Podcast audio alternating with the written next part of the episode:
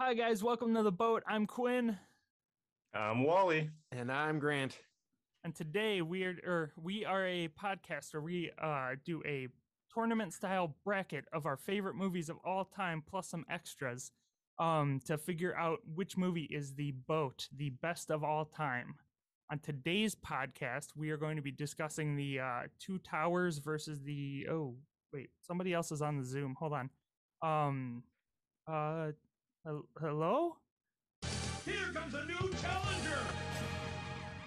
Oh, oh, oh no. Um, I guess, I guess we have a, a change up in format today. We are not talking about the two towers. We are talking about two movies that I'm going to throw to our special guest to uh, inform us about. Hi, I'm Ryan. Why couldn't you put the bunny in the box? Oh shit. oh, thanks for having me, guys. I'm excited to talk about these movies today. So, what are the movies? All right, so we're going to be talking about Con Air, arguably the greatest movie of all time, and Definitely a boat. and another movie that is arguably the greatest movie of all time, His Girl Friday. So you come in, you you totally disrupt our format, and then you don't even. Gold, what the fuck is of all- that? you don't even say best of all time, and you say greatest of all time. Like we, we need to we need some brand loyalty, Ryan. I'm Come I'm so I'm I'm really sorry. Best of all time. I'm Well, Are we I'm gonna in another bash- time zone. I'm, I'm I'm nervous. I'm just I'm just such a huge fan of you three. I just I'm it, you know meeting your heroes is it's um This is why we don't let fans on the podcast.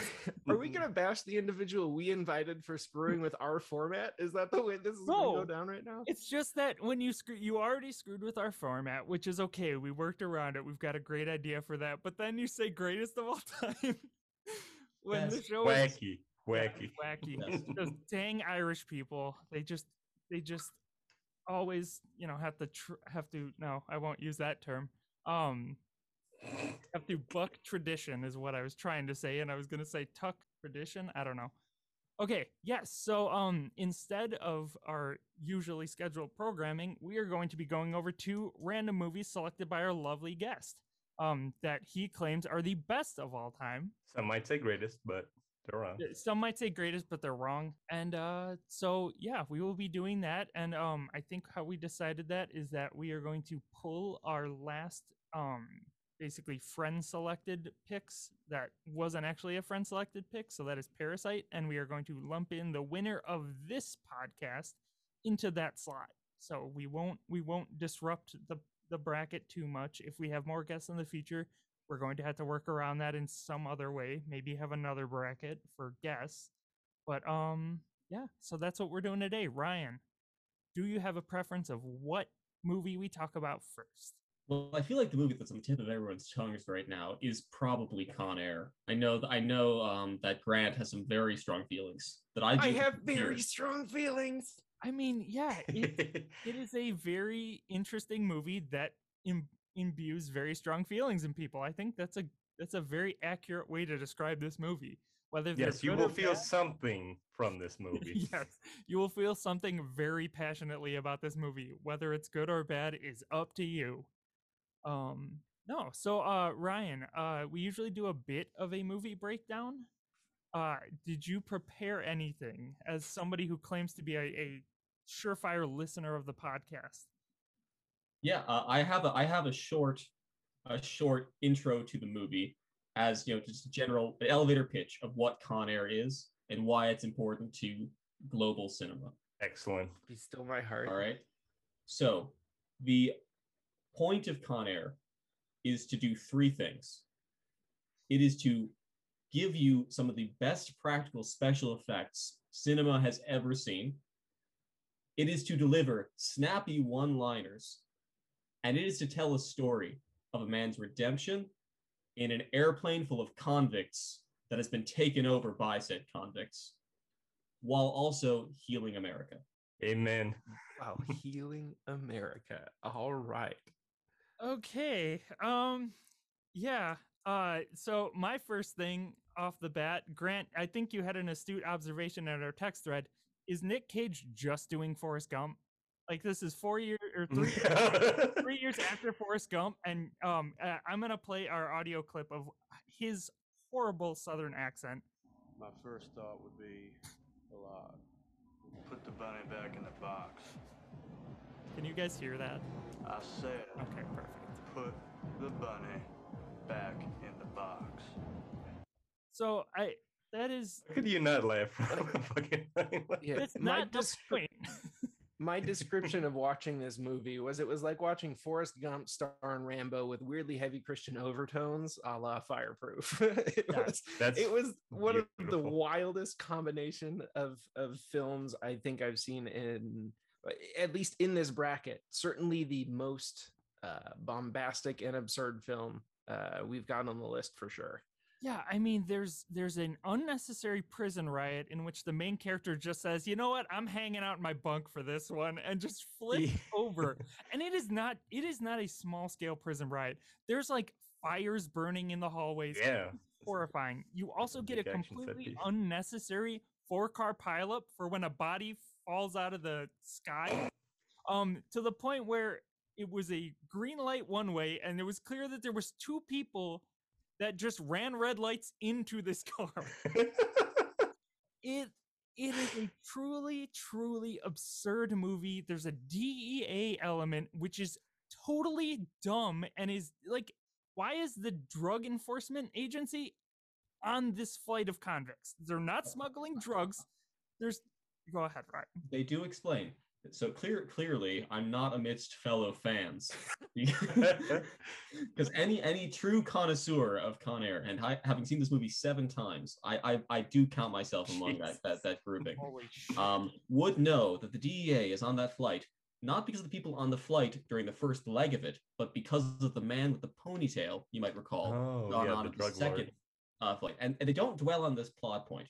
To be fair, so the reason that the convicts have planned to take over the plane and why they had the resources to do so was because a member of a Colombian cartel was boarding the flight in Carson City, and so he he and his organization had funded the planning.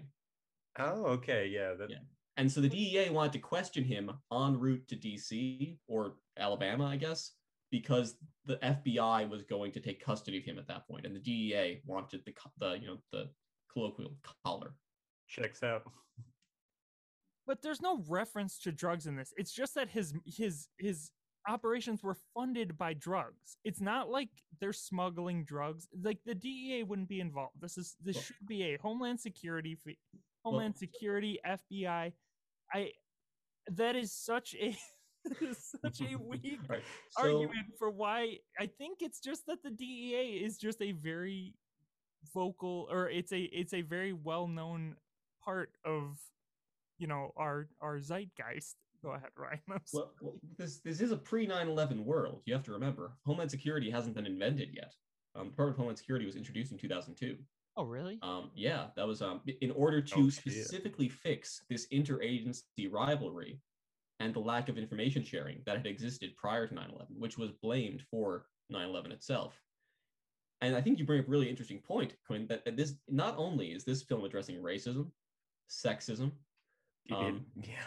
surprise, uh, uh, uh, mixed mixed messages on on sexism and It's- LGBT yeah. issues, definitely, um, as well as you know secularism and stuff. But it does it, it addresses um, a lot of America's trauma from the 1970s and 80s in a package that is accessible to the entire country, and it brings up a really important issue in American security culture in the 90s around um, interagency rivalry.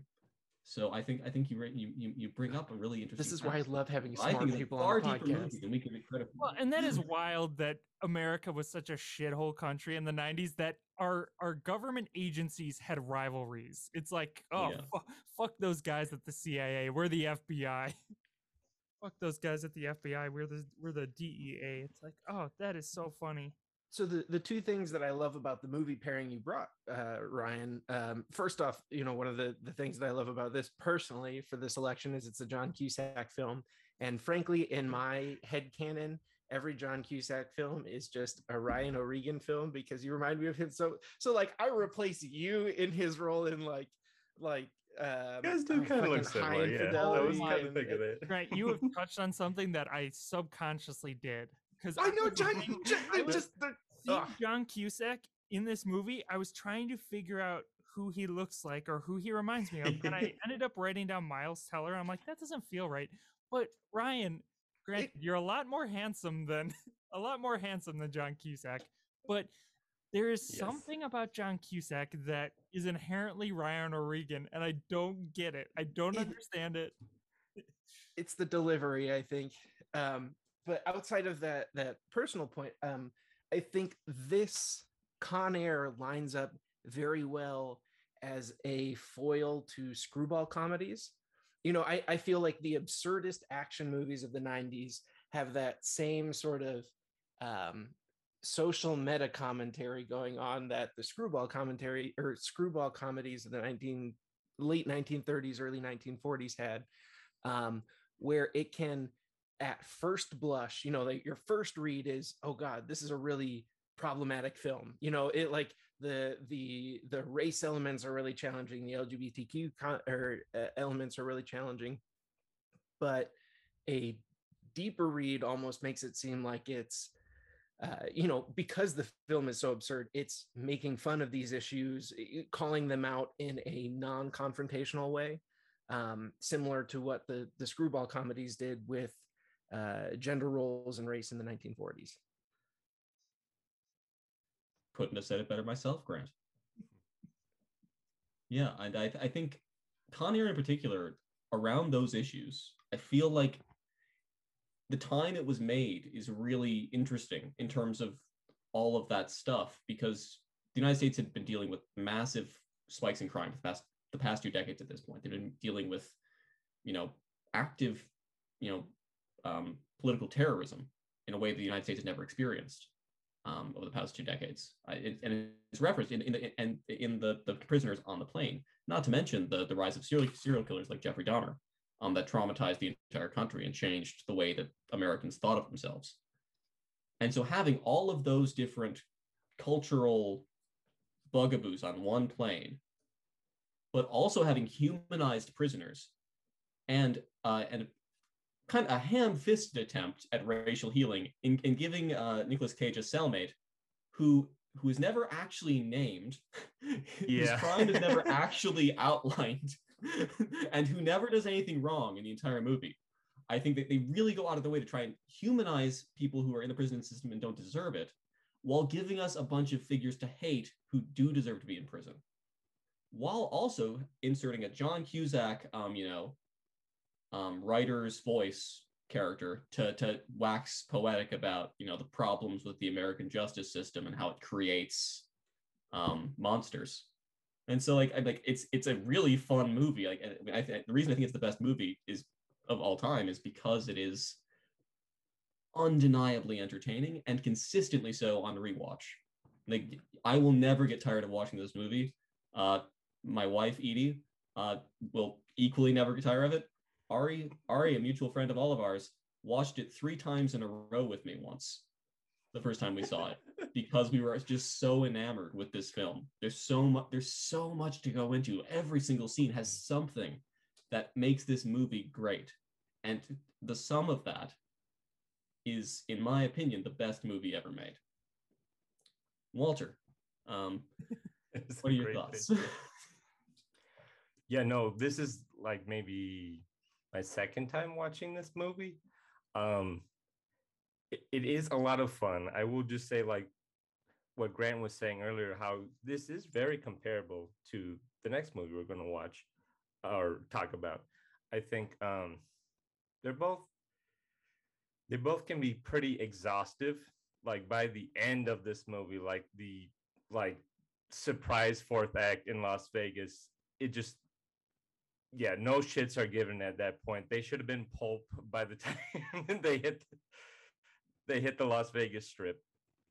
Um but yeah, like it is it's a fun, entertaining movie and there is like social commentary that you can really dig into like upon re- rewatch and everything. Um I mean there are definitely it's a film of the 90s there's definitely problematic elements of it like dave chappelle's character and the uh, use of the lgbtq character just for the sake of jokes um, yeah it's definitely a movie of its time It's, um, the the um the depiction of, of the the obviously trans coded character Mhm. is which is literally only there to be laughed at. There's no further characterization except, oh, look, it's a trans person. Was bad. There was one thing that I found weirdly layered though in even that char- like gross offensive caricature though. The moment when Nicolas Cage is going to punch that character and then stops and then recognizes their identity as a woman Mhm, it's- and accepts that identity as a woman and treats treats the character as a woman under his weird southern code of honor and refuses Yeah. to strike her with a closed fist which is really weird It's an open hand. it was a It's open. weird shot but there is something potentially progressive there because he's he's accepting okay all right i like i've i've put up with enough ap ap english bullshit here for a while i i was trying to back you with that screwball thing but man i think you're you're pushing the boundaries here on that This that is not. Shakespeare. Um, I, I, I do not want to argue that. I, I, the the trans character that you're referring to, it's it's the the guy who it's super on a- offensive it's it's, puts it's on a dress at the end it's wrong at, at the end of the movie. Yeah. He, I, I bet more than anything, yes. Nowadays we understand that maybe he's transgender. It's never explicitly stated. I would say this is an Yeah, that's what it's offensive gay as. stereotype, and how gay people are, are like. Oh my, god, be, like yeah, want or yeah, like are sex. yes, it's it's a it, it comes from a lack of understanding of of uh gay people rather than an acceptance of transgendered people, Ryan. I mean, that is the 2021 read of it. Like, that's, I mean, what I was No, I thinking mean, like, of reading. no, I, I think ultimately it is yeah, an amalgamation of two different negative stereotypes Yes. squashed together, and then nicolas Cage's treatment of the character is a function of his contempt rather than acceptance of that person's identity. He No, also is the white knight of the trailer park. Like, I mean, talk about uh socioeconomic, you know, standing up for the socioeconomic uh little person. Uh this dude gets so mad about this dude talking about trailer parks in a negative fashion. My mama lives in a trailer park. It's I yeah, Nicolas Cage just covers every every every demographic, I guess, if you're if you're gonna make that argument. Like he he fights for everybody. Yeah, it's through a, a southern lens, you know, and the character is from Alabama, but like he defends he defends women, he defends um African Americans, he defend potentially can be argued loosely and not very convincingly that he, he accepts um the one um potentially transcoded character's identity. Um but yeah, no, it it's uh that aspect of the movie I just like I, I, I was watching with Edie last night, and we both just like were just it, we enjoyed every moment of the movie except those scenes because they, it was really hard for us to feel anything other than uncomfortable. yeah. But the practical effects and the and the one-liners are just so good. It's, yeah, just Nicolas Cage's yeah, character in this, like, he's so unhuman. I don't know, like, he has no human emotions to anything that's going on except when. When John Malkovich is going to shoot the bunny and they're reading, you know, the letter he wrote, then he's actually crying and stuff. But like his reaction to everything is, yeah, put the bunny back in the box. Yeah, I was uh you, you know, you comment on the one-liners and initially I'd take them as a positive because I I enjoy I enjoy quips. I'm a sucker for that sort of thing. But I did realize that up until about um minute 65 of the movie, Nicolas Cage only has two instances of saying more than four lines consecutively. All his other line reads are only one-liners he Yeah. has such a blank slate of a person and it's actually a little bit problematic because we don't get enough of an introduction to his character before he accidentally murders a person and so it's very hard to tell at the start of the film is he actually a good guy? I mean they once they start doing the letters with his daughter and i, I mean it's uh it's very emotional and a, surprisingly strong um you know minute 10 but the the first intro of the movie is background on the army rangers and then he gets in a bar fight and kills someone. And because we had had no really conversation no dialogue and he has so little um uh dialogue to develop himself later on he is just this blank slate of violence that wants to get back to his daughter and I, I I struggled to identify. You know, is he really the good guy? Is, is he? Is it an anti-hero thing? I I don't know. It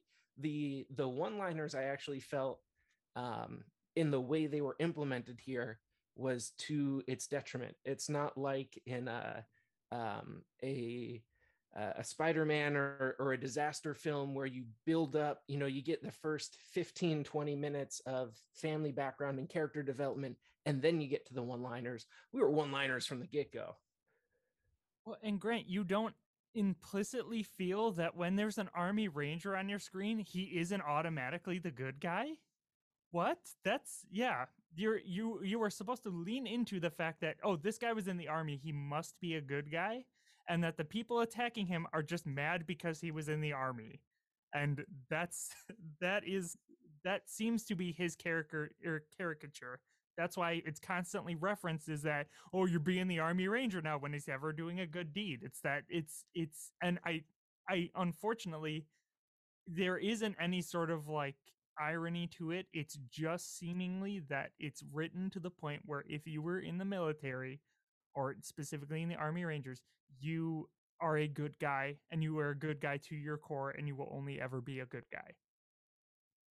And on the note of Nicolas Cage's morality in this movie, we do there are repeated instances where he, he only rises to violence when the situation requires it. We see him try to not get that DEA agent killed. He only kill, starts killing prisoners when his life is explicitly endangered. He doesn't go out of his way to kill anybody he doesn't have to the entire movie, which I think is, is noteworthy. There's a lot of killing in this movie. Until the end, where they're like, danger. "Fuck these guys, we just gotta kill them." You know what, guys? I I I hate to I I think Ryan's right. This might be the greatest movie of all time because I think it really hits on the Oh, best movie of fact all that time. I think it hits on the I I will not argue that it is the best of all time, but it really hits on the fact that um you know in the past couple of years we've seen a lot of like issues with police not understanding de-escalation tactics and I think that nicolas Cage's character is a reference to the fact that we even in the military or in the police we don't teach proper de-escalation tactics and unfortunately that's why he has to resort to violence all the time. As eh, like yes it is a last resort but he doesn't implement the de-escalation issues and i think you know this movie was ahead of its time it probably predicted all of the unrest with the police and all of the the inability of the police to be trained in de-escalation tactics so i think ryan's absolutely right in the same way it, it predicted transgender transgender uh you know Mistreatment. what yeah mistreatment thank you i was trying to think of the, the that's a good word for it that's um i was going to say inequality but it's always been there um i i think while it predicted that as well it also predicted police violence and the inability for the police to be trained properly in uh, de-escalation tactics On on the topic of violence, I are, I can't. Okay, now you're muting and laughing, so I can't tell. We, we've reached the point in, in this review where I don't know if we're being ironic or serious. no i i am definitely not i think it's just the fact that you you need to have a a kind-hearted soul that is also a total badass and unfortunately they didn't know how to write that properly and so it goes from yeah, they just did being a completely a good guy to action movie. murdering people aggressively. I mean, on the topic of violence, though, a, a number of the fight scenes, I want to give some credit for the choreography and, and being surprisingly unique. Um, you know, just Yeah. from going back to Very basic film stuff instead of social commentary. Uh, the fight in the underside of the plane where they had to be crouched over the whole time was cool. yeah, I'd never seen a fight pretty cool. choreographed in that way before. That was really neat. Um, I uh, uh, Nick Cage's spin kick, in, when the when he's in like the the gun shootout with the three people was oh ma- mm, chef's kiss. It was majestic. I rewound and just played that spin kick over four or five times because it was. Uh, uh, oh man, Nick Cage are you talking like- about the beginning? No, No, no, No, okay. towards, it's the towards uh, the three end. cartel people at the jet. Okay. He- Because yeah, like, at the beginning he did like that nose breaking like move, like this. Just, yeah. Um, and I I really like the fire engine. That's something that I hadn't seen before. Um, people hijacking a fire engine, then using the, the water cannon as a weapon. Yeah, that felt Or like a- a high Looney speed, that like yeah. truck top fight. I mean, that was that was yeah, was that was creative. good. I, It I did- was, and it especially John Malkovich's death too. He Oh, died yeah. like three times. Well, yeah. movie. What is that? What is that? It's a li- yeah, when they're thing. going through the Las Vegas like, Strip, a- and somehow he ends like- up in an industrial factory. Yes. It's a rock crusher. yeah. yeah, I, I the fire engine scene. I, I basically called it the uh, motorcycle bukkake scene because you see him like he, he sprays this water and then it's just a really close up of this guy in the head of his motorcycle and it's just right in the face like ah and then he falls over. It was so great. And of course they have to include oh he's a pig, he's going to drop his donut to go save this. Like this movie just plays in stereotypes to an absurd degree. Which I, I absolutely I'm love. As, as all of us know, uh, our our humor is very absurdist, so it it works for me in a way. Um, the the fireman's harpoon I loved. I I know it's called a fire hook, but it looked so much like a just straight up harpoon that I'm like, where did you get that? yeah. That's from like an old boat pro or an old boat. through the leg. uh, there, there were some pretty just I, I think weak screenwriting elements that you know no Steve Buscemi- shit. What?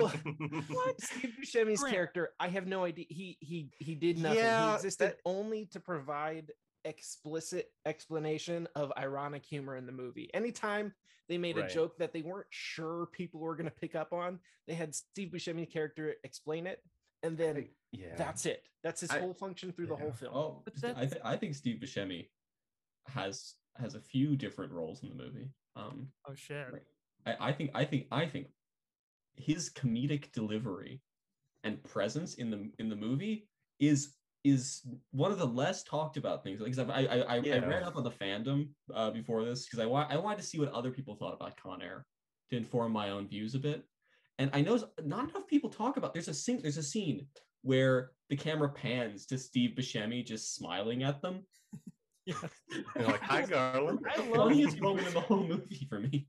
I love Steve Buscemi's character in this movie. Uh, yeah, he's the one, only one that I would say is actually intimidating. Like all the other convicts are like cartoonish, but like when he gets onto the plane, like there's just something about like just his presence that is scary. Well, you you see him first with more security than the Velociraptors had in Jurassic. yeah. and then he gets on the plane. They take his mask, and you just see like when he's wearing that mask, you just see he's Just the eyes. characteristic beady eyes because Steve Buscemi has is I, I don't I don't want to categorize him as a character actor, but I think his physical appearance is almost cartoonish. Um, not saying that that's a bad thing. I think it's a phenomenal thing, and I think he's an incredible actor because of it, and he plays into it. But he was so he's so creepy to look at that it just works so well for this. And um another thing I don't want to jump ahead in his arc, but do you guys think he killed that kid? No, she- you saw her No, wave she we, we see her like waving at the Oh, do we? plane. I think Yeah. she might have been a have that. hallucination. Yeah, no, that was, kinda I um, got. Oh, They that's take a off really, from the scrapyard. Okay, She's I- waving with her with okay. a doll. There- that's there's so. also- I mean, you do see character progression there. He doesn't Yeah. kill the kid like No, that. he he accepts that he's Did sick. he actually see the kid? yeah, like he. It's weird because it's like he he's too. He he. I, I guess Ryan. It kind of goes back to your point that like you are it it, it is trumping or it is uh stepping on these stereotypes of prisoners as just being inherently bad, including like these really aggressive murderers. It's like no, there is a level of self awareness to this character that is kind of uncomfortable too. It's like, do we really want to think about Yeah. the the uh realities of this? Which it kind of goes back to what Ryan said at the beginning. Like uh, this movie is like I have like five pages of notes on this movie and one page of notes on his day his girl Friday. I was gonna say his day Tuesday, which doesn't make any sense. there there is the undertucked sequel. Yeah. There is also a uh, a read to this you know if if you want to go to the uh, the christian allegory read which by the end of it when he's like i'll prove to He is Jesus. God," Yeah. um, then in this movie my read was actually steve buscemi was god to nick cage's jesus in that think he's the one who does sings the the whole world in his hands as the the plane is crashing That's he's the one who's He's kind of the providing that omnipotent high level meta commentary of well you know, sure, this is crazy, but isn't the nine to five crazy? You know, rather being than being good to your fellow man, just showing up 40 hours a week until you die at the age of 60. And he he has such an outside view of every other character in the film. He's he's brought in and is feared without really being understood, you know, despite not taking any violent action himself. If if you take it in the weird Christian allegory sense, Steve Buscemi could be God to Nick Cage's Jesus. Yeah, So- no, absolutely. just to make sure I understand your allegory here. He Steve was old, the Old Testament God is a serial killer, played by Steve Buscemi. Yes. Okay, and then and then Yeah, no, Old through Testament Nicolas. Cage, he grants forgiveness. Correct. Okay.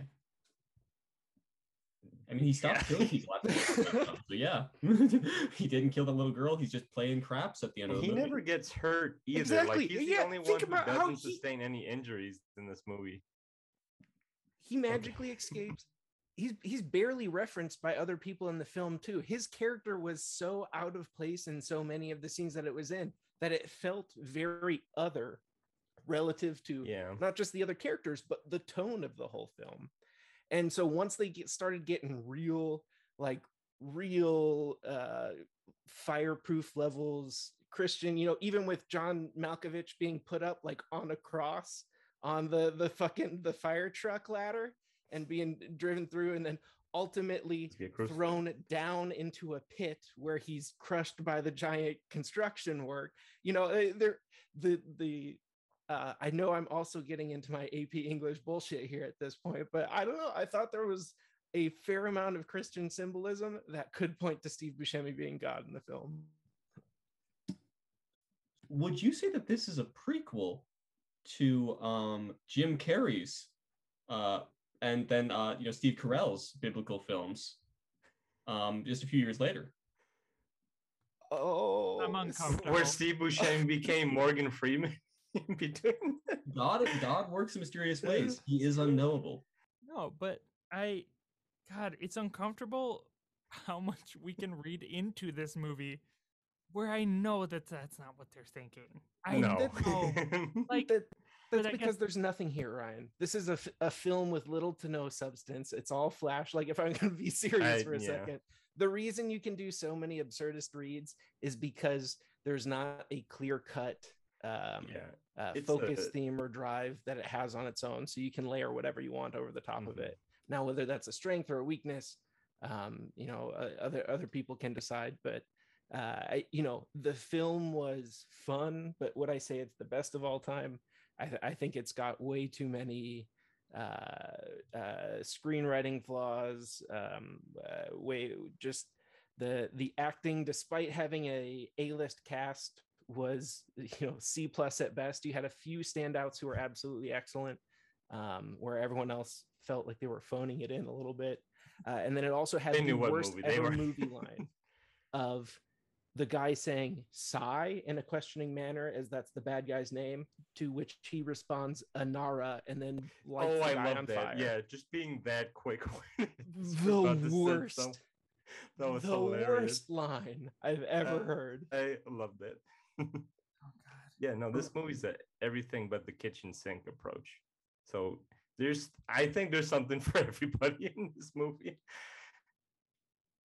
and I think that makes it accessible. I feel like it, it- the movie is obviously just a vehicle for A-list actors to say one-liners amidst big explosive practical effects. Uh, and there is literally nothing else there except for a peppering of social commentary because you know it was written by someone from California in the 90s. Uh, but like the fact that it's entertaining for almost anybody who wants to watch it and consistently so i feel like there's something to be said for it i understand it's not i i, I definitely understand that that that it's that there are flaws but i think i i think that the the fact that they were able to make a movie that i i, I think 95% audiences are going to enjoy watching is a real testament to this to the craft that they put into making this movie uh in my opinion the best This is wild. So Ryan, um, what do you what do you watch movies to do? Like, how do you like when you go into a movie, what do you do? You want it to just be entertaining with no, I guess, no substance. I think that there's different things you can go to movies for.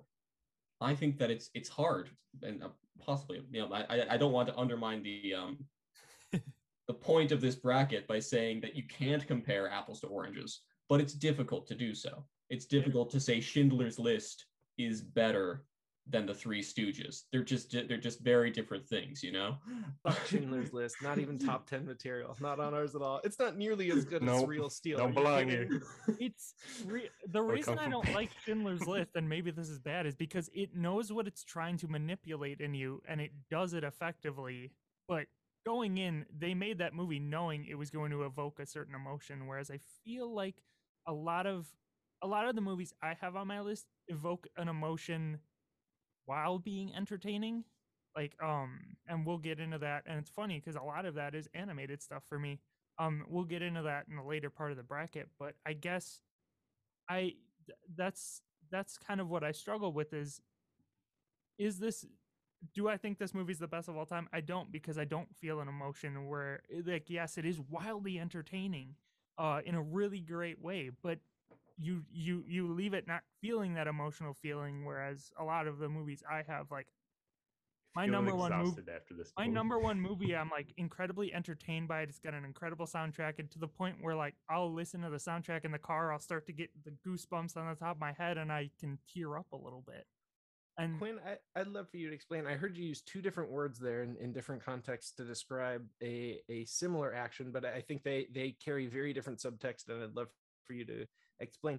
Um, and uh, with Schindler's List, you gave the example of um, manipulating emotions, and then in some of the other film examples, you gave evoking emotions.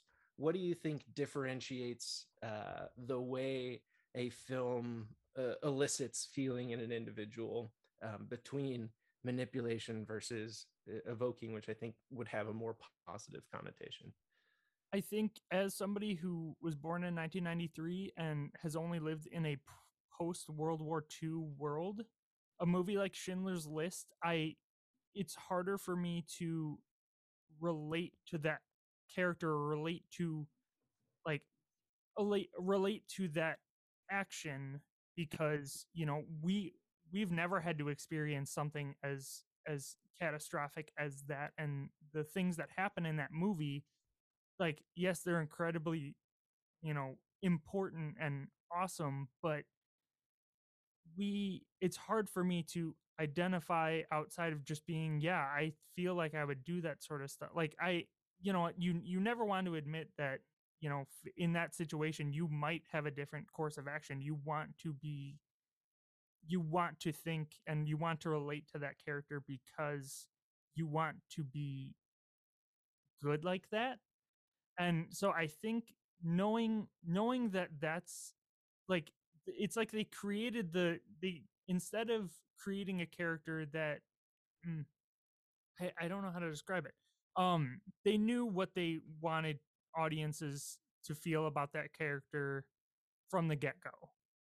Whereas a lot of movies like when you have complex characters there are points where it's like oh maybe i wouldn't maybe i wouldn't do that or maybe i wouldn't maybe i wouldn't be as like i it but quite- isn't that done? It, like I, I would argue that both those actions have the same intentionality. If you are trying to generate a specific reaction to a ca- character, whether uh, positive and something that should be idealistic, or um, you know, you use the the term complex, but I'd maybe say like uh, ambiguous or questioning, where you have to decide, okay, how do I feel about this?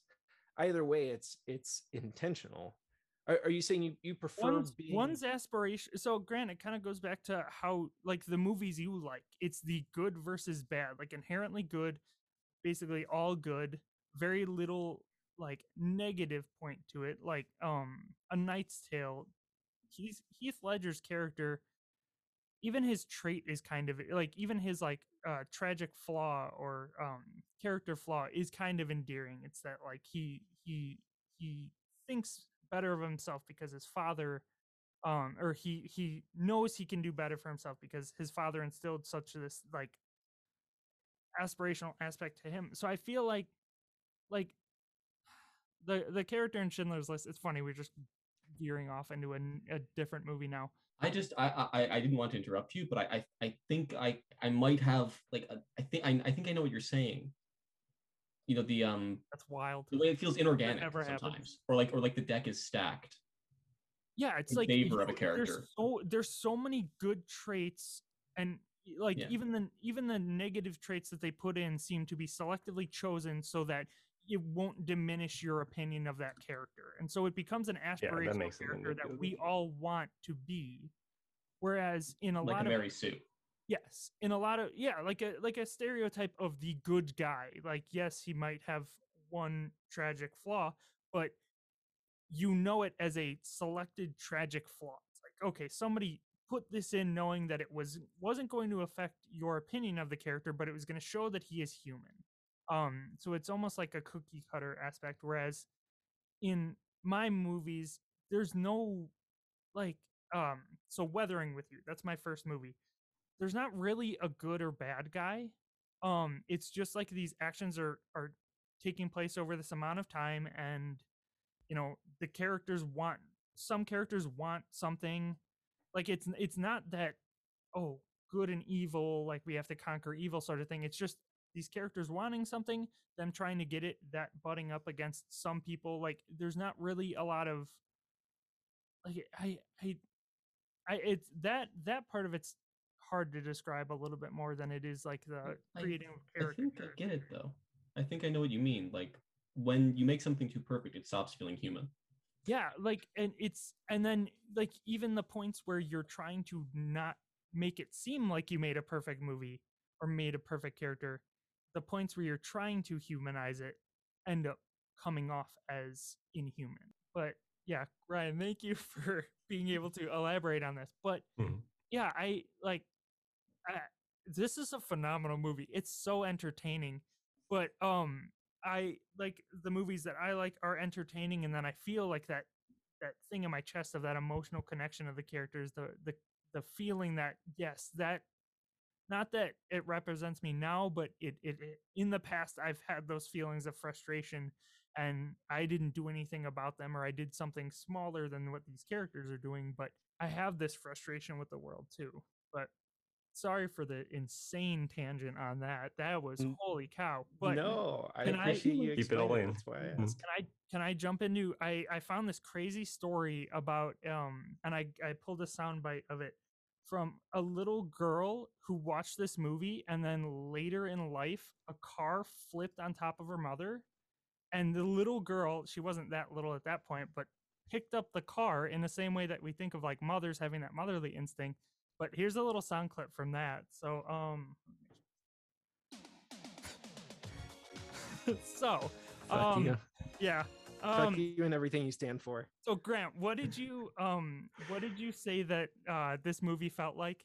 Oh, it felt like a two-hour Rickroll. Yes, literally just finished it for the first time. It felt like a 2-hour Rickroll. Well, Grant, how amazing is it that this director Simon West has directed three things of note. Con Air, the 2002 Laura Croft Tomb Raider um with Angelina Jolie, and the music video for Rick Astley's Never mm. Gonna Give You Up. No, you're fucking lying. Excellent. I'm sorry. I'm sure I peaked the microphone. You said you had a surprise for me. Are you serious? He was Yeah. genuinely. Yes. Oh, And the fact that you said it was a two-hour Rickroll, I was like shaking at because I had just looked up beforehand Very one-dimensional director. what else this guy has done because it seems like such a specific That's hilarious. specific skill set as a director, and that popped up, and I'm like, holy shit! that's fucking hysterical. He also did Black Hawk Down too. Oh Yeah. yeah. What? And the cape. Yep. Oh yes, yes. Okay, so he he does, but it it was we, just we a- have Black Hawk Down in the Cape, and you picked Laura Croft's Tomb Because- Raider. comparative like i it just seemed like the three movies that felt like rickrolls were the actual music video for never gonna give you up this movie and Video Laura game movie? Yes one of the first video game movies that um i think was actually surprisingly successful but it Yeah, seems I like got a everybody- sequel. everybody forgets about it And to be fair, it is only one episode of the cape.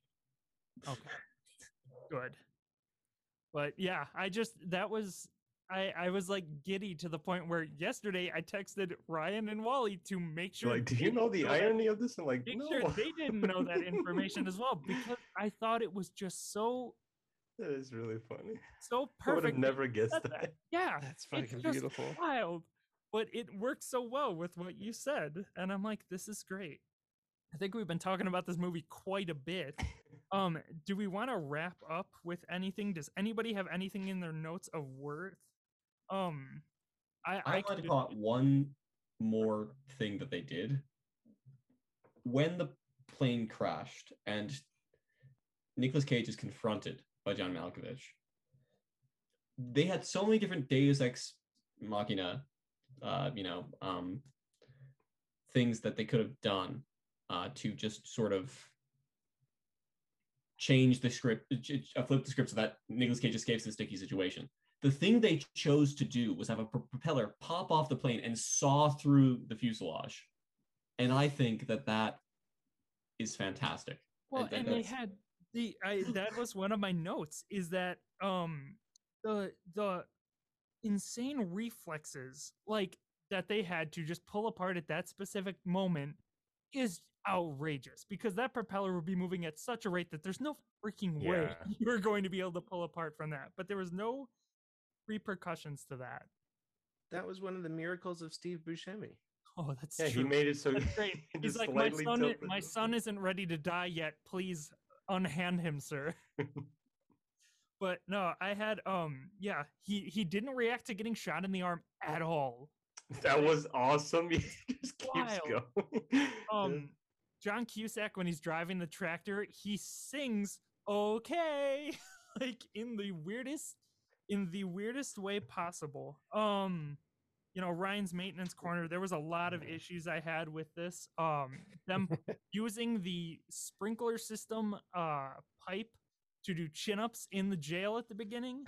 Um, him wiring the um the uh what is it that transponder thing him wiring it using the insulated part of the wire just wrapping it around the end of the battery was hysterically funny um i loved the reference to the anarchist cookbook that um yeah, just john malkovich just randomly has along with his blueprints look in his how room. evil he is. Yes. how did he how did he replaster that brick in his how did he build a bomb ryan it, I mean, he that's- just did Yeah. he's a genius Oh, that was hilarious. Yeah, John Cusack's like, don't touch anything. Two seconds later, oh, what's in this thing? Yeah, that was that was ridiculous. There was an absolutely weird fist bump between Nicolas Cage and uh what is his name? Oh, Oh, baby, baby O. O. baby. I was gonna Yep. say oh baby, but um also yeah, I, I I wrote in there. Oh no, baby O actually killed two hundred people in this incredible murder spree, but he likes snowballs, so guess what? He's redeemable. No, I no, that's a joke, Grant. That's a that's a lie that I just made up because I thought it was more funny Some- than anything else. No, sorry, I've been fucking around with my uh my Christian allegory, and I think I have an even deeper read. This was um this was uh specifically the story of Jesus being in the desert for the the the 40 days. Takes place in Arizona. He is tempted by the devil to Mhm. escape, where he can leave. You know, he doesn't have to go in prison. He can leave with all these other prisoners and abandon early and go and, and be himself and have his freedom. This is specifically yeah, an that- allegory for that story. And, and that does make uh, John Malkovich's character the devil concretely. Yep, I stand by it. It's my my uh, formal official read for this is it's a giant allegory for uh, the the temptation of Jesus in the desert. Well, and it's funny that this this um prisoner airline is so it's so relatable to nowadays with how like uh our modern airlines like Delta or United handle it where it's like if this plane isn't full then we're not flying so we're going to put a dude who's on parole and just flying to be taken home and then they have with the worst of the worst. Yeah. the gall to stick this man who's supposed to be getting his freedom with all these criminals and at the end the freaking cop that he white knighted and defended goes next time take the bus Dude, have you ever been on a Delta flight? I would rather fly Con Air. I mean, for fucking real, Delta Delta yeah. is garbage. yes but i just thought it was so stupid. That was one of the quotes I wrote down that this this girl that he stayed on the plane to help save because he knew there was going to be issues says take the bus next time. And it's like I didn't have a fucking choice. Why did you put me on this plane? I'm free. Just let me go. I'll find my own way home. And maybe Grant, you're right. Maybe he would have had to have flown Delta, and then at that point, maybe Con Air was way more worse. fun. But um, no. I does anybody else have any notes? I just uh thought it was. But this movie was know, so one of my favorite scenes is like during just all the chaos in the desert where Nicolas Cage hides under the car and there's some old random guy. He's just like, I need to use the bathroom. Like this place, they, they said there's no like civilization within 40 miles of this place. What is this old guy doing here? What's the little girl doing there? That's where I kind of think that scene, like that's all I think in Steve Buscemi's head. Because that was like the trippiest scene. Like the camera starts kind of shaking as the girl's laughing. The little girl isn't acting like little girl. Like I don't know. They find the action figure though. The cops find the action figure on the flight at the end of this. So where does Steve? Maybe he just found the action figure I and think then he just- imagined the entire scene. It's true. Because it was like a like a post-apocalypse scene. This little girl just sitting in this like abandoned like backyard where there's just garbage everywhere. Well, and this movie is obsessed with piss. The amount of times, like the ridiculing the DEA agent for getting mad because his his agent pissed his pants all over the plane because we killed him. It's like nobody says that. Um, this this old man referencing piss. Piss is referenced like five times in this movie, and it's like what? Why? It it just seems like you couldn't like just the act of peeing it just seems so weird to be thrown in this multiple times and referenced multiple times the dea agent having trouble reading the side of the um that plane It's like clearly not the same plane, and he has to read it out loud. But he, Hmm, re- is that he reads it like uh, you no, it's a scene, see, scenic to like he's struggling to read it. I put, is this guy just dyslexic? Because good on them for like adding a dyslexic character into this movie. but also his his like, fucking car hanging off of the plane at one point. well, That was like fun. It's like fuck sociology, I guess, and also fuck the rainforest and wearing flip flops. like what? Or recycling sandals. Like what a wild dialogue shift for this this DEA agent who's just so angry at everybody. And I guess it does go back to the uh, interdepartmental issues that the American government has. But why is the DEA like the hyper masculine point of that, where they don't like recycling and they don't like sociology? I just thought it was incredibly amusing, and I guess I guess that point, if if we're all pretty well set, Ryan, it's your movie. So if you have any final thoughts, or if anybody else does, we can. I I just appreciate the fact that it was given its day in court. It's so it's it's fun. It's just how much we love you, O'Regan. Mhm. Well, I I will say it is, in my opinion, significantly better than the next movie, which is uh What? his Girl Friday. Yes. I don't know about that. Okay. I found this movie incredibly pretentious. Yeah, that's the whole point, though. That's definitely the point. Like, these are not likable characters, but they're able to swindle their way through everything. And to be able to do that for an hour and a half, like, I thought, oh, this is going to get old. No, Cary Grant, like, he gets you through the whole freaking movie. And it's funny, just like that everyone, no matter how high or low they are in, like, you know, class stature, they're all swindling each other, except for, you know, some, the, the guy who's a who like shot the cop and like the woman who's trying to help him like those are your tragic characters um who are just trying to get through but like everyone else is just fucking the other person over. And um it's very entertaining. Like i was genuinely surprised that like this isn't considered like i've never heard of this movie before ryan until you you mentioned it you know like it's not like a marx brothers or three stooges but like I know Cary Grant to be very funny, and like this is one of the funniest performances I've seen him in. B- before we get too deep, let me just do some of the the housekeeping stuff at the top because I I, Yeah. I want to make sure that So we, yeah, we give it. our audience the proper context. Uh, so his girl Friday released in 1940, a, a little shorter run time than a modern audience might anticipate at just about uh, an hour and a half. um, directed by Howard Hawks, well known for his screwball comedies in general. Um, uh, its its lead actors were, as Wally mentioned, Cary Grant um, as Walter, uh, Rosalind Russell as uh, Hildy, uh, and then Ralph Bellamy as um, uh, Bruce, her sort of uh, slow talking Midwestern husband to be. Um, uh, his Girl Friday was um, very popular at the time and still to this day, highly rated at 99% on Rotten Tomatoes, uh, which was a, higher score than I'm typically used to seeing. Um, written uh, to be a you know traditionally fast talking uh, as i mentioned screwball comedy so uh, very fast talking it's a twist on the romantic comedy subgenre um, where instead of glorifying love it, it sort of pokes fun at it and commonly uh, presents a topsy-turvy world um, relative to the 1940s uh, where the uh, women are typically uh, more masculine and and um, uh, stronger uh, professionally. The the men are are bumbling buffoons, um, and it's it's written with the intent to uh, hold a mirror up to and uh, satirize the um, different viewpoints of the time.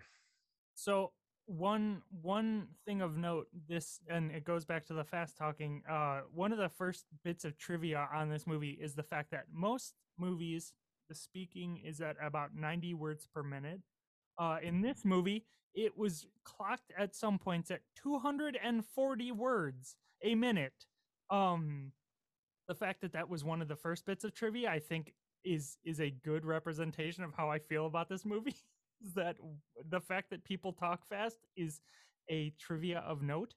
Um yeah, that was that was my one thing. I loved so just jumping straight in. I loved the fact they referenced the actor playing Bruce in the fucking movie. Oh my god, was that great? Him just going, yeah, he looks like that actor, and then saying the name of it. That was great. I was trying to find a clip of that just because I loved it so much, but yeah, I Grant, that was a good summary of it. I I think it does yeah it almost it just satirizes the the two-facedness of the media in a way that does feel pretty dang modern um is that it's not like even just the the multiple news reporters how they frame a story for the um for the newspaper that they're writing for is just very blatant and obvious so i i think it does it does a lot of of good and it is incredibly modern because of that but i yes. feel like, speaking it to it being modern, I'd say it holds up even better than Con Air, a movie that you know, only 25 years ago. So that really speaks to yeah the staying power of this film. Yeah, I mean, like um, one racial slur aside, uh, it was it was far more um, far more acceptable um, on, on, on most most scales. Yeah, there was like a racist caricature in their office too. Oh, was there? I didn't notice yeah. that. There mm-hmm. are a couple slurs and uh, that that use older terminology that we may not recognize nowadays. Yeah. They were um, talking about yeah, tits and dicks at one point too. Oh, yeah. Yeah, there the the uh you know you want to talk a, a product of its time. Uh mm-hmm. this film was definitely that um in sort of you know a, a, a common theme as I mentioned in screwball comedies is a challenge of gender roles um, you know, go, getting meta on this podcast for a second. Really, the point of this podcast is for us to be able to hang out as friends, um, you know, more so than actually providing commentary on movies. Um, so sometimes it can be challenging when we present our viewpoints because our, our viewpoints are very limited. We don't have the mm. lived experience or the uh, educational background to be able to comment on um, uh, other uh, you know challenges for other other genders and races um, and as this is primarily a chance for us just as as uh, um, you know friends to hang out uh, we don't always have an opportunity to elevate some of those other voices and get those other perspectives so one thing i did want to do with this film because i know we have historically had problems uh, uh, discussing gender roles and everything in movies just with me using wrong terms or, or things like that, I did want to go out and find a just a very brief um, uh, review and, and, commentary on it, written by a woman uh, to to share and, and oh, help provide context outside of us. Um, so uh, A.O. Scott and Manohla Dargis uh, wrote an article for the the New York Times titled "He Said, She Said, We Said, You Said." Um, in April 8th of 2020, uh, all about uh, this movie. Um, I did a lot of research after watching because frankly, I wasn't sure if uh, Hildy's character, the female lead, who I came off as being very, very competent and and uh, strong and a very like feminist forward character, um, whether in the context of this film it was being made fun of or if it was actually being supportive. So I wanted to go out, do some research, and and get a, an actual viewpoint from a, a, a, woman. And, and so this was what uh, Dargis had to say. Um, Hildy is a wonderfully complex character, one that frustrates as well as delights. You can see her weeping as a defeat, true, but I think it makes her human, certainly more so than Walter, the other, uh, the male lead in the movie. And unlike so many men in the movie, she is supremely competent. Her jailhouse interview, for one, says more about her competency than any word of dialogue. Walter may be a great manipulator, but it is Hildy who is speedily making, talking, and writing her own destiny. Um, so I, uh, you know, just wanted to make sure we were elevating some other voices on the podcast before Excellent. we get back to our our uh, ignorant commentary for a little while. if we're front loading the the uh, like the serious social commentary bit about the, this film, um, one really interesting thing is that it's based on a play about two men that is very explicitly coded as gay. Oh. And the director of this film, the writer of this film, um, discussed that um, in talking about it when they decided to replace Hildy with a the Hildy's male character with with a woman because um, and I've got the quote here. Um, we were having dinner one night at the house, six or eight people, and we were talking about the dialogue. And I said that the finest modern dialogue in the world came from you know this play. Um, there was a girl there who was pretty good, and I said, read the reporter's part, and I'll read the editor's part. And in the middle of it, I said, my lord, it's better with a girl reading it than the way it was. See, the front page was intended as a love affair between two men. I mean, they loved each other. There's no doubt that about it. And it was a lot easier for me to make a love story with a man and a girl and make some better scenes. It required so little change in dialogue. It was just simple. And so it's really, that's a really interesting cap on, you know, the, the general social stuff uh, around this film because it was coming from an era when like gay relationships were being represented in, in on, on stage but never in film. And so they had they had to they took a character that had already been written to be a fully fleshed out personality, um, and then just changed the gender in order to make it acceptable to um, their you know the censors contemporary audience interesting yeah. well and i think that leads to why hildy feels like such a strong character and like is able to like and um the actress, of course. Now I can't remember um her name, but she just kills it in like exuding that ma- masculine energy and being able to talk like that. And I mean, her running down the street and tackling that dude in. Oh, that was the best thing. badass. And I'm like, yeah. okay, yeah, I'm, I'm, and yeah, I knew it was based off a play. I think you can tell. yeah, it does feel like a play. It, it feels very much like a play. Um, but knowing knowing that extra context for it, I think it only strengthens the female character. Oh, and oh, yeah, uh, I think, yeah, I think it that, takes away the handicap that the sexism of the time maybe would put yeah. on on the on the writers because yeah. they they might have written her you know the way they like they would like to see as a woman rather than as a person. Oh yeah. Uh, and uh, that you get that with a few writers like, like Ernest Hemingway. The only woman he ever successfully wrote was a soldier because he just wrote her as a soldier and not through his lens of what a woman was because he wasn't capable of setting aside his you know prejudices and you know perceptions. Now uh, quinn i'm surprised that, that you weren't a fan of this. I i got so much of the theater vibe from this movie watching it. There you know there there aren't many cuts. A lot of the scenes are long takes. I i was at the first scene with hildy and walter was just breathtaking to me not only because of how fast they were talking but it it was staged like a play it was just the two of them talking in a room and I was wildly engrossed. There was little to no background music throughout the film, you know, only in transitional scenes. There was no uh, background music during. Um, uh, a lot of the the action and energy of the play is carried by the dial or of the movie is carried by the dialogue. And i think that's why that 240 a minute words a minute is important because there's not a lot that happens. A lot of this is people talking about events in rooms because they're news reporters.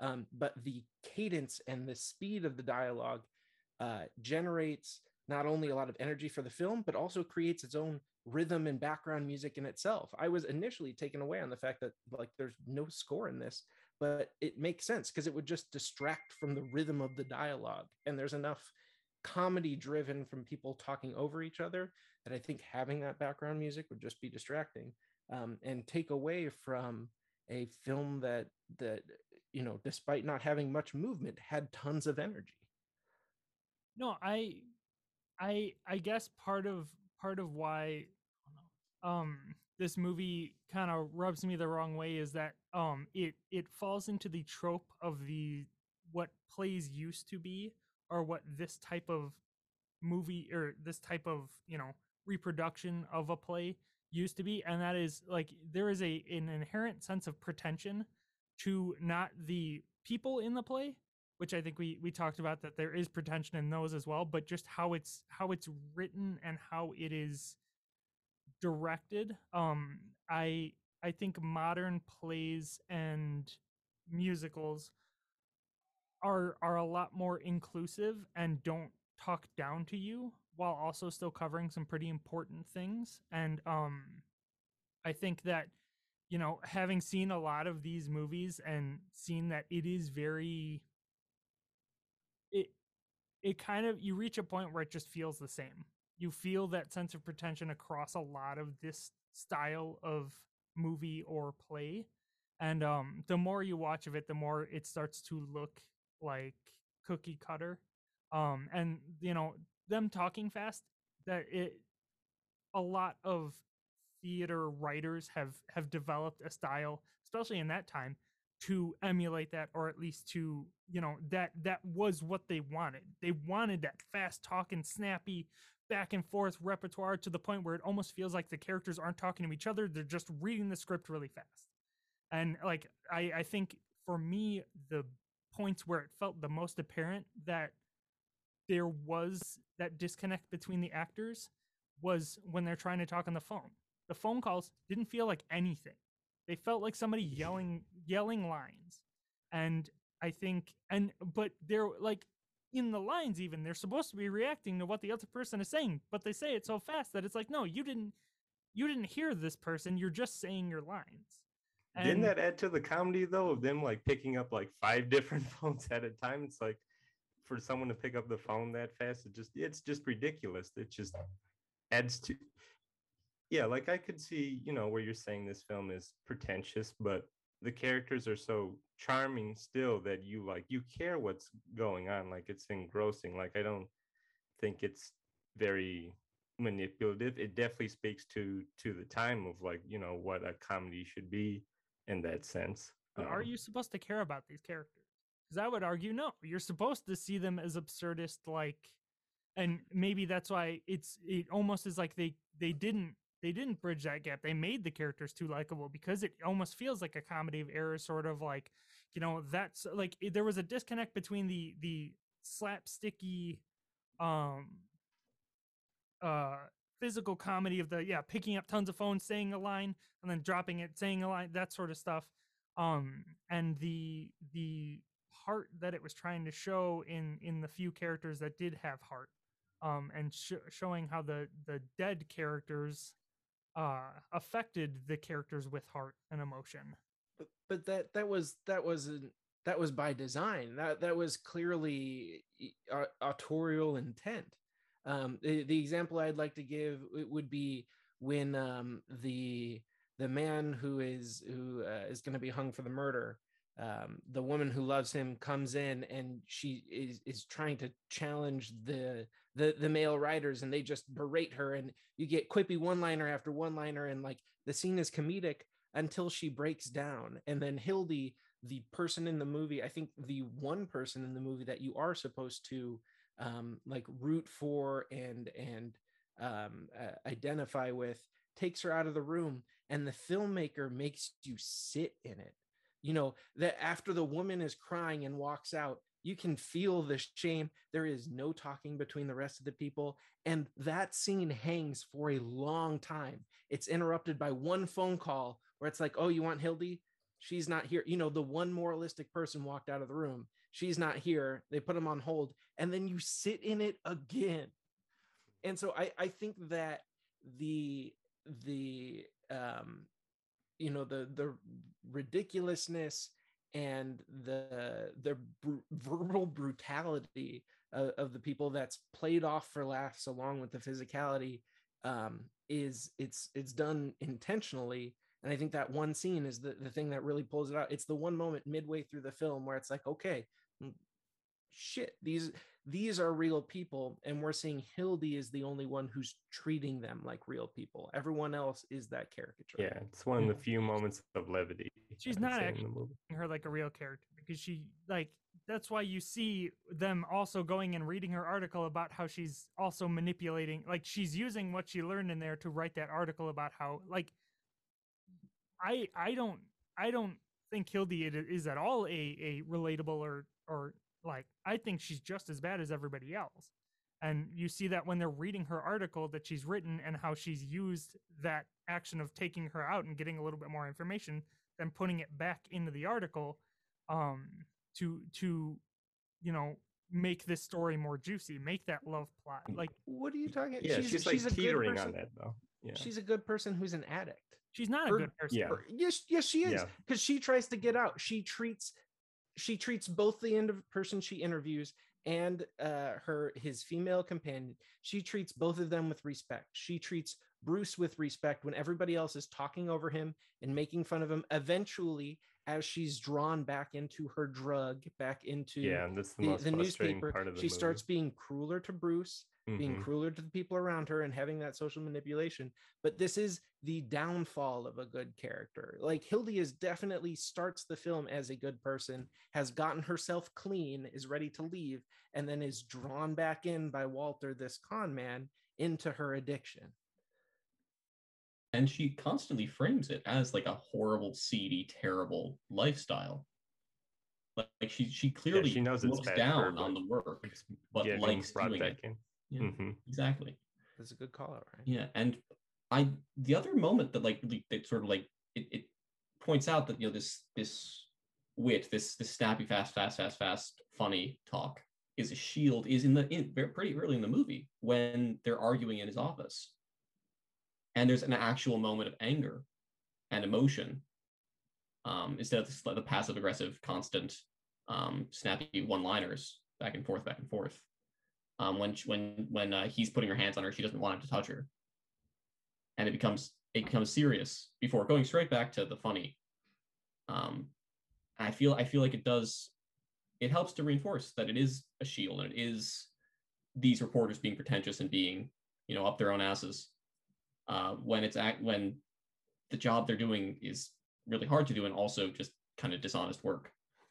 It yeah, and and it's a testament i think to the film that despite uh, having such cruel characters they are exceedingly likable and charming yeah i mean yeah, walter it, despite being a terrible human being worst person. you you absolutely love him his whole spiel when he's meeting bruce for the first time and he like tries to play it up with the old man like, first oh, the uh the um the physical slapstick uh, of the the scene in the diner with the three of them eating lunch together, where he like worms his way in between the this uh, soon to be married couple and like, like oh, take you out for lunch. yeah, he's he's clearly the bad guy, but he's just so slick and charming that mm-hmm. it, you you by the end of the film you still really haven't realized it. It's like it's like they cast Robin Williams in Always Sunny in Philadelphia. It's like casting somebody who's too who's too likable to be a terrible person on film. Sure. But I I don't know. Like I you, you reach a certain point like when he's and you know, I, I maybe this is a, a good representation. Like the point where I like yes, you kind of get lured in a little bit. Um, but when he's dealing with the mom after the mom ac- accuses him mm-hmm. of kidnapping her, and then he does the outrageous like, "Who me?" and it's like, like that's the point where it's like, like, and I hope I Close for er like an old weasel. yeah it's like oh yeah that's that's when you know this charm this charm is like gone like you, you it his Yeah, charm it's superficial. Or like he was kind of, you know, passively nice to Bruce at first, and then he like shows up towards the end. He's like, "What the deuce are you doing here?" yes it's it's like his charm is slowly being eroded too and then at the end when it's just you there's no charm in it it's just that weird outrageous like Yeah, like it is it is comedic how ridiculous all the stuff he's been doing up to that point because now that you know you're in a serious situation where he tried to have a woman kidnapped to get her out of the way um and then he he has to yeah, clearly affiliated with the mob too. yeah i I- yeah that was part of the maybe a not so great stereotype is that like yeah, oh, you know, the Italian. Yeah, yeah yeah but um no that that point when he does that it's like oh yeah this is the point where like all the veneer's gone all the shine is gone this dude's just a a-hole who's kind of like when you lose that veneer all the stuff he does is creepy um and so yeah that that reaction is just like god this is just a man child trying to divert blame after doing a pretty serious crime or creating a serious crime so Yeah, and like he gets out stuff scot free. to though. Indy like very red pilly. You know, it's very, very manipulative and uh pretty, pretty trademark abusive relationship stuff like n- nagging and gaslighting. oh no yeah, Yeah, I mean that's that. Just this how is they- the at the name- We're getting married. This is the game of the movie. Yeah. From a purely technical criticism standpoint, it had some horrendous cuts. One one cut I mean it's yeah. particularly at an hour and 18 minutes in i, I added some timestamps where she supposedly drops the gun um, was it, it felt Mhm. like a, a student film because the the Mhm. cut was so jarring between the two different takes of nothing in her hand and then the clunk of the gun on the floor and like everybody changes positions like a full foot and a half um, and I, I thought the cuts at the start were you know harsh but then that one was just blatant unprofessional I mean, yeah, we summed it up when we first started talking about this. This is a play. Like it works more as a play, and the movie presents it as a play. You know, this is still pretty early in in cinema in general, so there's not you know cuts or a lot of. It was like a nice panning shot across the office at the beginning. wasn't ex- really expecting something like that for a movie like this, but besides that, it's just you know just simple compositions, three to two characters in each shot, and that's what you got. And you know, to make up for lack of special effects, that's where the snappy dialogue is. That is the special effects. You know. Well, and the Hildy's outfit as the beginning at the beginning. Yeah, I love their outfits at the beginning. Yeah. like that. I it was it was clearly a way to um, you know, show that she's this incredibly well dressed, very um interesting character in a black and white medium. It's like, yeah, it was probably just a black and white Mhm. dress, but it looked so cool. That was just one thing I noted. I'm like, God, that's a Yeah, that's an fashion was a lot of fun costume." in this. Yeah, Hildy's character hat- dominated every room that she was in. Everyone, every room she walked into, people acknowledged her, people respected her, and she eh, credit to the actress, she played it as the biggest person in every room that she was in. I mean, standing up next to Cary Grant and trying to just, um, you know, not only is he physically imposing, uh, it, but he's his delivery and charisma always historically made him the center of the room. But freaking um oh my god uh rosalind russell i mean she she met him at every step of that film um i i, I was really really impressed Well, and she, yeah, I feel like they make they usually try and make the women in these types of films shorter and smaller, but she was eye to eye, if not maybe a little bit taller. Like with the hat at the beginning, like she had height on. Yeah, height that's a good him, point. And she was like, and maybe it maybe it is like symbolic of oh she's she's above him because she's getting out of this business, and then Mhm. she kind of starts to weasel in a little bit and get smaller and smaller as the movie progresses because as she like repre- regresses so you know there that's that's the fun part about plays and stuff is that they think about they think about that you know physicality a little bit more than um I feel like a lot of movies um get more in the weeds of, you know, showing facial emotion and that sort of stuff whereas these plays can these plays work around or play with physicality more, just like full body physicality more. Yeah, I'd love I'd love to explore in context of another older film that we have on our list. Think of 10 Commandments.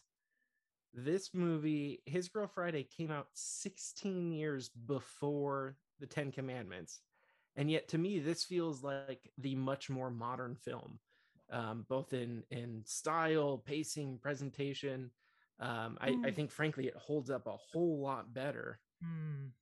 I don't know about pacing. Like that was one note I had for like both of these movies. Like I s- like I guess they're paced well, but they're both exhaustive to a point. Like even like maybe you know with a half an hour left, you're like, oh, this movie is you know still going. I kind of felt that with both Con Air and His Girl Friday. So it's not necessarily that it's paced well. It's just that what you're given, I don't know, for like maybe a modern audience, you can only take so much. So Well, and I know we also have um the Wizard of Oz coming up in the latter half of our bracket too, and um oh, and uh, Twelve Angry Men it will Yes, probably be the I- most comparable to this. that's yeah, that would be a really good comparable for that. Um, just because yeah, it is a little bit smaller, you know, one one. yeah, scene, it's in I one think it- room.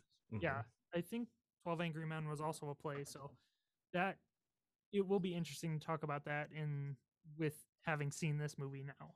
assuming it makes it through the bracket. Who knows? Con Air Mm. might, might, might do it. Well, I mean, I we can still reference it because we've talked about it. We'll never talk about it. That's in the discussion of that's in the discussion of Twelve Angry Men, not talking about this. But that would be interesting for those two to go up against each other. O'Regan, had you seen this film before previously? Because I know Yeah, this Yeah, was I was another, wondering how another you found this volunteer. movie. I, I'd love to hear your take on it since you had such a deep and insightful read on Con Air. So I'm less authoritative on His Girl Friday than I am on Con Air. Um, but I, it is it is probably my favorite screwball comedy because I've seen quite a few. Um, and for me, I mean, frankly, it's just um, Rosalind Russell's performance just blows me out of the water. The whole her, every scene she's in, she's just so good. She does such a fantastic job with every line she's given. The facial expressions match the fast-paced uh, talking, and that I, I know that it comes it, it there is definitely a pretension to to the entire style of writing and, and performance because you know it, it's a little bit you know uh, self-satisfied but she does it well like Mhm.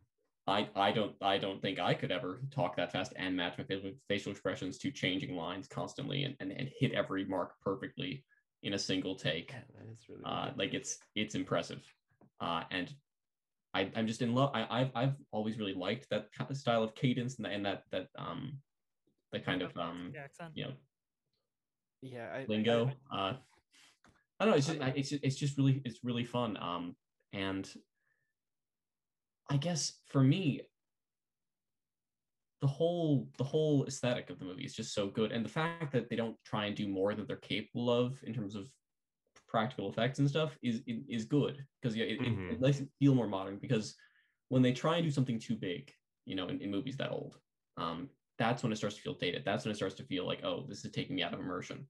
When they keep it in a, in a few in a few sets or a few rooms, it feels better. And when the dialogue's written well and keeps you drawn in and keeps you engaged, it uh, it helps you ignore all the other flaws in the movie, even if they're flaws in writing. Like there's a few unanswered questions at the end of that movie about what happened to people, but because the dialogue is written so snappily, it, it just keeps you fixed on it. And you and at the end of the movie, you aren't think you aren't asking as many questions as maybe you, you would otherwise. Because we don't know exactly what happened to the woman who jumped out the window. We don't know for certain what's going to happen to the check in her hat in her hat, which by the way, I, I love as a symbol of her her, you know, redemption being slowly crushed down as the hat slowly loses its shape more and more through the film, and she becomes more and more um, Oh, you know, down in the dirt with the other reporters. I had not noticed that. Yeah, That's no, she, it's the same. It's the same outfit. She never she never changed her outfit. This is one day. It's that she slowly Longest becomes day disheveled, and her hat is abused and f- forced into more of a reporter hat shape Hmm. No, from she being, changes. you know, a proper middle class woman in the beginning. She changes her outfit. Like after lunch, yeah. After lunch, she says, "Okay, you go get the tickets, and or I'll go get the tickets, and I'm gonna change when she decides to go." Like, Oh, there- did she say that? Yes. Oh, oh Yeah, darn. she- oh, I, yeah. I thought that was a really neat thing. I'd and missed so that she line. she goes from that Oh. that that striped thing to just a black cover. I think it's almost a black vest or it's a black like short sleeve thing. Like there is a distinct where she's like, I'm I'm changing into my reporter's outfit But- almost.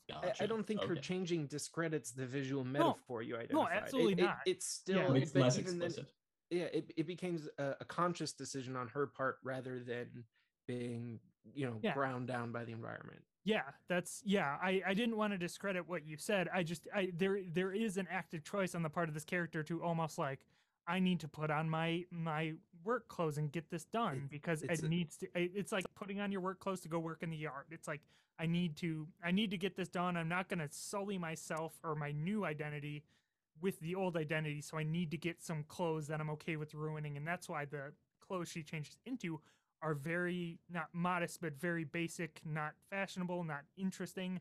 It's just the old pair of jeans that you'll wear to work in the yard because you're not worried about them getting ruined. Um, No, it was yeah, because it was just something I noticed in the last half hour that her hat was slowly getting more and more Yes. crushed. Yep. And then I didn't go back and check if it was the same outfit from the beginning, but I remembered how sharp she looked at first. yes. But yeah, like uh, she, because you know, you know how like they were with hats in the 40s. Oh, yeah. You know, I was like, yeah, and they, um, but no, she just the as the stress builds, she's grabbing and crunching the hat more and more, and it's looking worse and worse when Well, she it- wears it. Isn't that his hat? Or am I blanking? Oh no, she she, she has her own hat. She has her own hat. But Yeah, I, she puts the check in her hat when she takes it from him.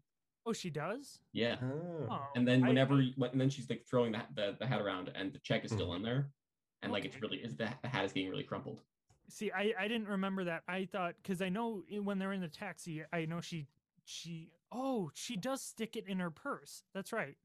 Um, yeah, because she takes his four hundred dollars to get or four hundred and fifty dollars to get the um get the tickets, and then when they're in the cab when they meet up in between that, yeah, that's right. But um, I guess my question is.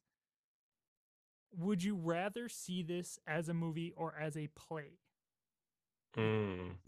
Yeah, I- that is a very good point. Having seen this movie, I think it would be a lot harder to do as a play and a lot cooler to see this done really well as a play.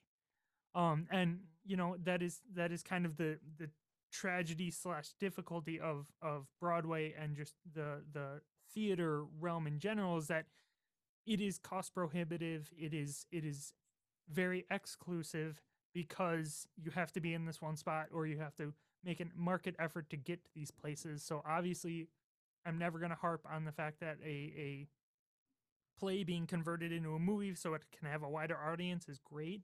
Um, I think when you do that, you need to add something, and maybe it is adding the female character that you know does give you a little bit more pop, but adding things to it to to make it better for the audience that's already been able to see this. But I would I would much rather see this as a play done in front of me than um and I think all the issues that I brought up about like the the dead panning on the phones and stuff like that is something that should that is you accept more when you're watching somebody live do this than when you you know that it do, they do have time in this medium to maybe give those phone calls a little bit more a little bit more depth or at least give a little bit Hmm. more emotion to it so But then, as soon as you start adding that delay, then the you, have to the snappiness of the dialogue is going to drop. The so the second you start putting in artificial pauses to make the the phone calls more realistic, you lose the momentum and the the rhythm and, and cadence that you've developed through the whole scene. Um, because you'll notice, you know, the the pace of the dialogue even picks up as the scenes progress. It never starts out 100 miles a minute. They have to build up to Mhm. that. And if you start putting in artificial pauses, then you've got to do that ramp up all over again. And instead of being a a continuous crescendo it starts being like a, a sort of a, a peaks and valleys sort of thing where you have to you know you build up some pace but then you got to slow down now you got to build back up to it and you never hit that same top speed that made the dialogue in the show so breathtaking Yeah, because the front page had been made as a movie earlier in the 30s, and like the, the reason they talk so fast, they're trying to top their record for fastest speaking movie ever made. it was a very explicit decision on the filmmaker's part to um to beat the other production of uh, of the front page. Okay, I'm gonna have to watch that movie too if I can find it. Yeah, it. 'cause- I, I honestly I, I would recommend that double billing um just because it sounds really interesting. I might try and do it myself soon. Uh, and the play did go through a revival um on Broadway in the in the um in 1969 1970. that sounds about right. Um, yeah, and then oh, it did do it, it uh, actually had a limited uh showing in 2016 in September Ooh. September, September 2016 on Broadway. oh that could have been cool yeah. yeah. Mhm. Um at least it's showing because I, I feel like a lot of this era got another big boom in like the late 60s early 70s slash maybe mid 70s and then it does fall off. Like that's the kind of sad part about the theaters a lot of these plays from that era don't get performed all that much or there's there are like tentpole ones that do but you know like as- Tennessee as- Williams stuff gets gets Yeah. attention, Glass but very little else does. yes. kind of bullshit well i wouldn't call it bullshit but Mhm. um, fuck the glass menagerie A- i don't know ap english ruined that one for me yeah I, I feel like Glass Menagerie is not meant to be read by a bunch of bored teenagers. It's meant to be performed before an audience that, that's invested in the characters What? No.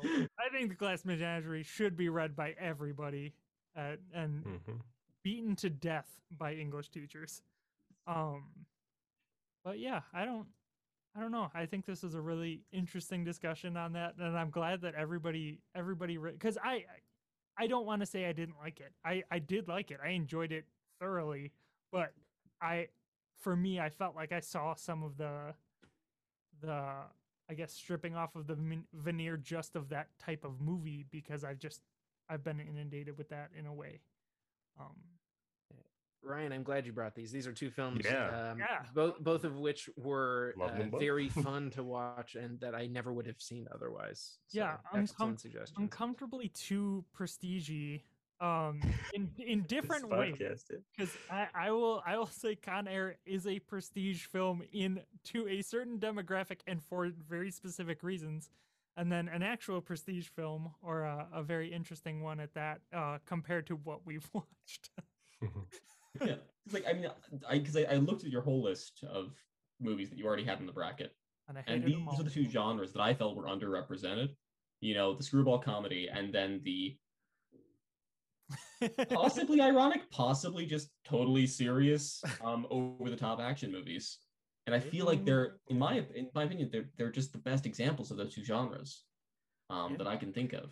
Like I, they, each one, there's there's comp- competitors for each one. Like you could say, you could say that like um, you know, Arsenic and Old Lace is maybe a better screwball comedy, for example. Um, and I, I I was tempted to, to bring that one to the table, but it's I it's got think- more of a mixed critical Good. reception, so I wanted to make sure that everybody enjoyed.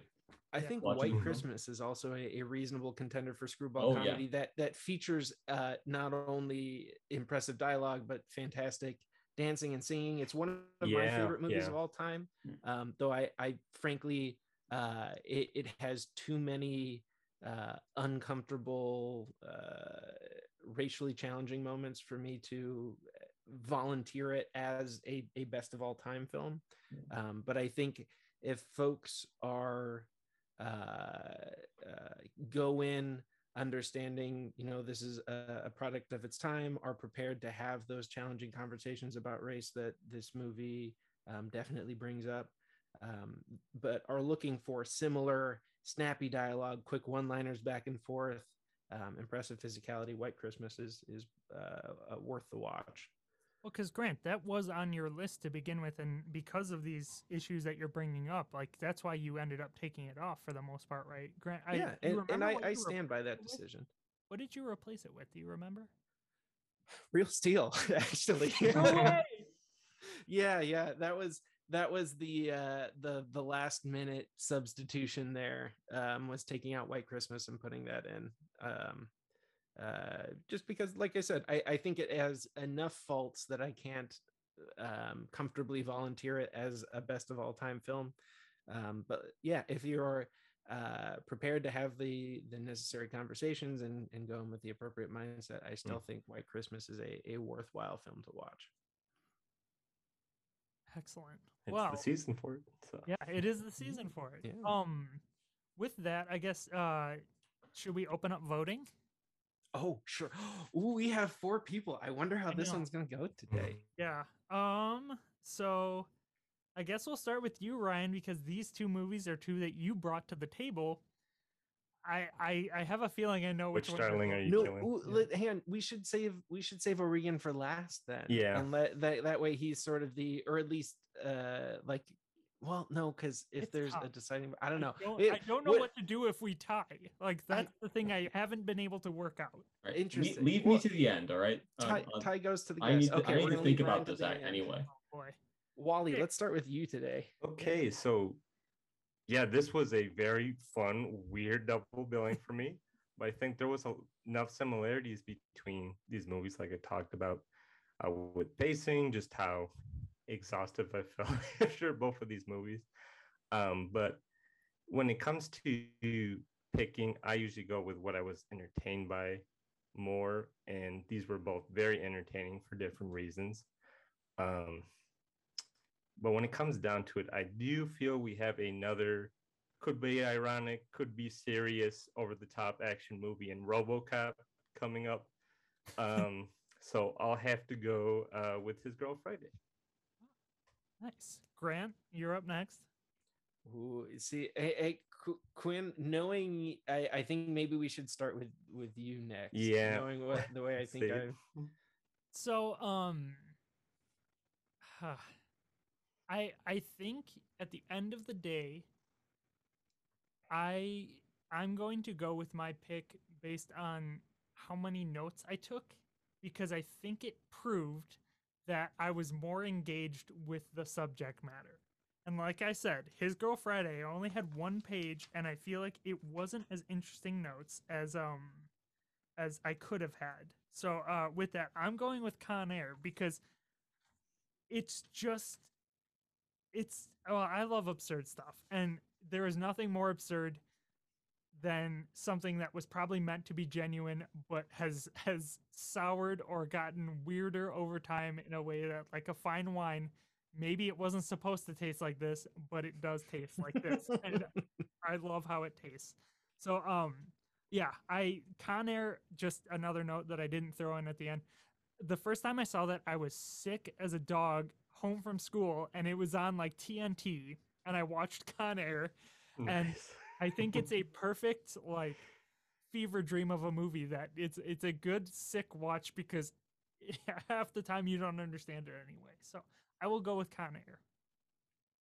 Um, for me, I think both of these movies uh, live and die by their one-liners, and I think His Mm. Girl Friday managed to take a series of one-liners and turn it into legitimate dialogue, uh, where Con Air took one-liners and had fucking Nicolas Cage deliver them as deadpan as he possibly could Mhm. um and i i think uh for that reason especially uh i i have to go to his girl friday Oh God.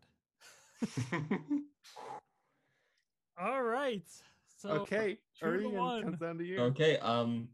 Well, look, I, I've been thinking since since I was so graciously invited to come onto this show with you guys. I've been thinking about what the best movie of all time means to me.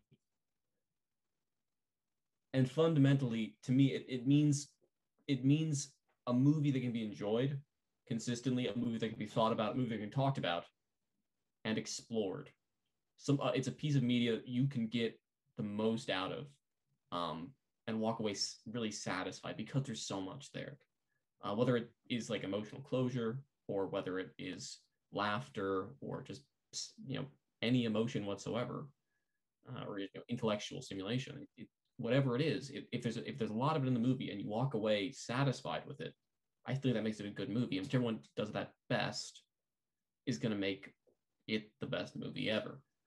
and I think, or of all time, just to keep keep within the dialectic. Thanks. Keep Um, on brand. mhm. um, and so I think that fundamentally, while His Girl Friday is a movie that I'm maybe more impressed by because it is so well made for what it's doing. I don't think His Girl Friday is the best movie of all time. I think that I think that the glory that is Con Air is the best movie of all time because there's so much there. It's it's the gift that keeps on giving. And the fact that despite aging so poorly in so many ways, it's still this good really speaks to that fact. You Oh couldn't have Con Air as a play, but you can have. Imagine that though. Yeah, imagine that. this is the best of all time movie podcast. At at its heart, my argument is that His Girl Friday is better as a stage play. And that's why it does feel like a very very much a stage play in the movie. So that's another reason why I can't argue that for being the best movie of all time because I think it could be a really a better play than it is a movie. So, yeah, those are my two cents. But of course, what have we done? We have wrote ourselves into a Two corner. Ryans. All right. I- do we I- do we toss a coin? What's no, well, I think it would be absolutely absurd for us to invite a guest on, have a tie, and then not let the guest be the tiebreaker. That way, because Mm. you're you're ostensibly you're the expert on these two films. You know, a, a- amongst the group being the the the individual that contributed them, um, and frankly, you know, with a a tie to the judges, I'm inclined to uh tip support towards the individual who has the most research and understanding behind both films so um my inclination would be But whether despite me not agreeing with it con air winning the day But Grant, no, I, d- I will argue against that. We want we want this to be the decision of the person who has most research of these movies and that sort of stuff because this is the best of all time definitively. It isn't just our best of all time. We we've never said that this is just the best of our time. This is the best of all time. And you Mhm. want to be able to come in as a layman and say that this is the best movie of all time. I I have an idea. And this is this is your this is your rodeo, and I don't want to impose my thoughts onto it. So you know, whatever. I, I'm not. I'm taking myself out of this decision making progress. This is between the three of you how you want to handle this Oh, situation. shit. But I an idea that might be interesting is for you to maybe send out a poll to your listeners. Let the audience make the choice. Now that there's been a tie. get some some individual engagement Make them watch Oh, the. boy. these movies. yeah Just a thought. i love that idea Ooh, except for the fact that we have three Con listeners and it's We the have three three of li- us No, we have we have Ryan. We have uh your your sister in law. She she informed me that she does Yeah, listen. Jesus. My brother listens. We have at least three audience My members outside yeah, of one of my three us. sisters listens. Okay, so four people. So we- potentially you might have the same issue with another tie.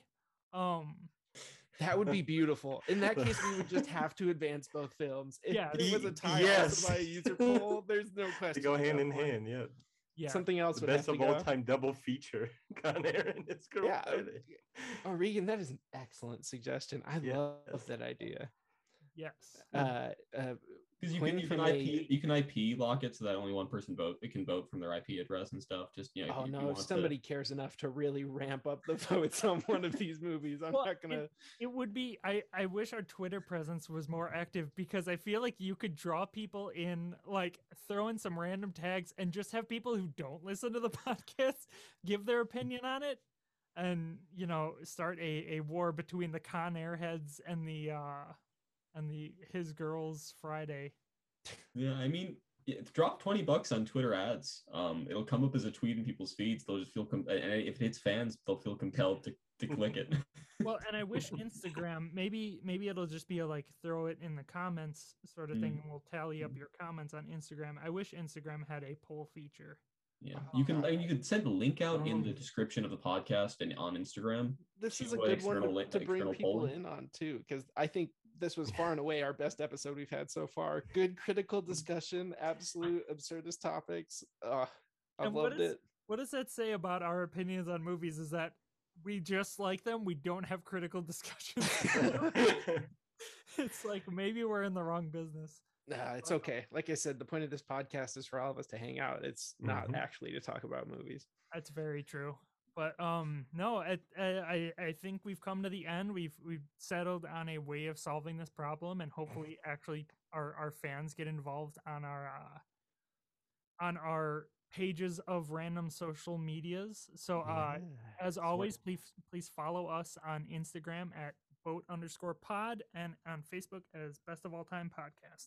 this is your um, chance to actually influence the podcast. So Yes. uh, make sure you let your voices be heard. Yes, watch these movies or don't and vote. Um, Ryan, is there is there anything uh, you want to just say to the uh, general populace that listens now that we we've given you a platform? Well, I there's a lot of things I'd like to say, um, particularly about politics and society. But I, actually, what I'm going to say is, uh, if you if you really like um, His Girl Friday and particularly um, Rosalind Russell's uh, performance therein, I'd highly recommend that you see Hudsucker by Proxy. Uh, it's a 1994 uh, comedy film uh, with uh, that is very clearly referential to her performance, and it's a lot of fun. All And, uh, right. Yeah, What, what is the name of it? Hudsucker? Hudsucker by Proxy. So H U D sucker by proxy. Okay, I will I will also put that in our uh, Instagram and Facebook posts. Cool. Uh, anything else for the good of the order, Wally? Time to cast off. Okay, what do we say at the end of each podcast? Cup the balls and off? swallow the gravy. We're boat. We're boat. Cup the balls, swallow the gravy. Goodbye, everybody. Isn't it-